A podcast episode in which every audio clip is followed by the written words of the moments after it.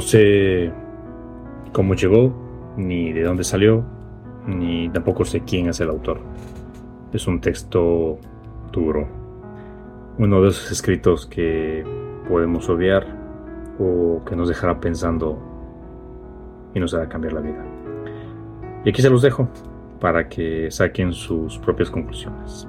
Su título: El último viaje.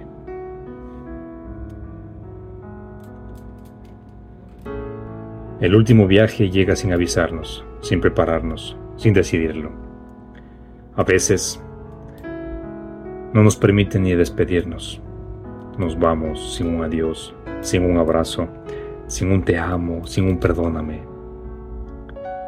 Mientras vivimos, realizamos tantos viajes y hacemos tantos planes, pero nunca pensamos en ese, que llega cuando menos lo esperamos y, como un ladrón, nos transporta a otro plano. Es como un rapto que deja una estela de dolor y llanto. Es inexplicable y lleno de asombro. Cuesta creerlo, porque parece una mentira. Y es una lucha para los nuestros poder aceptarlo, porque duele tanto y hasta respirar se hace difícil. Nunca pensamos que en cualquier instante podemos perder la vida y la desperdiciamos, perdiendo otras muchas cosas, acumulando bienes y apegándonos a todo, cuando sabemos que nada nos llevaremos. A veces salimos de casa dando un portazo sin pensar que quizá sea nuestro último adiós y será el último recuerdo que dejaremos. Pero así es como vivimos, inconscientes. Ver morir a tanta gente a mi alrededor me ha hecho reflexionar sobre este tema, y al observar mi vida, puedo ver que mi vida es solo un eco lejano que se ha ido gastando y solo es un cuarto lo que me queda. Pero, ¿cómo puedo saberlo? Si el tren de regreso solo te recoge sin avisarte.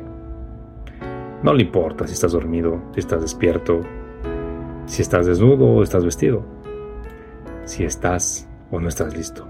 Solo llega, y con él te lleva. Y me doy cuenta cuánto tiempo he perdido, postergando cosas que quiero hacer y esperando el mejor momento. Pero, ¿cuál es el mejor momento?, me pregunto. Y descubro que este es el mejor momento, el único que existe y el único en que puedo ser y actuar.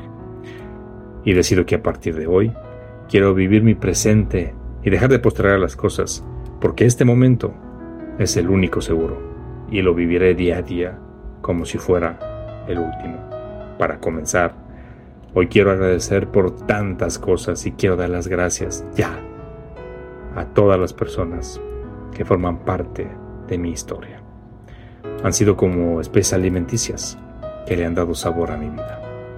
Sin la presencia de ustedes, sería insípida y vacía. Y quiero que se den cuenta de la importancia y el valor que tiene. Todos los días quiero agradecer por lo vivido, por todo lo aprendido, por todas mis fallas y, por, y sobre todo porque he amado.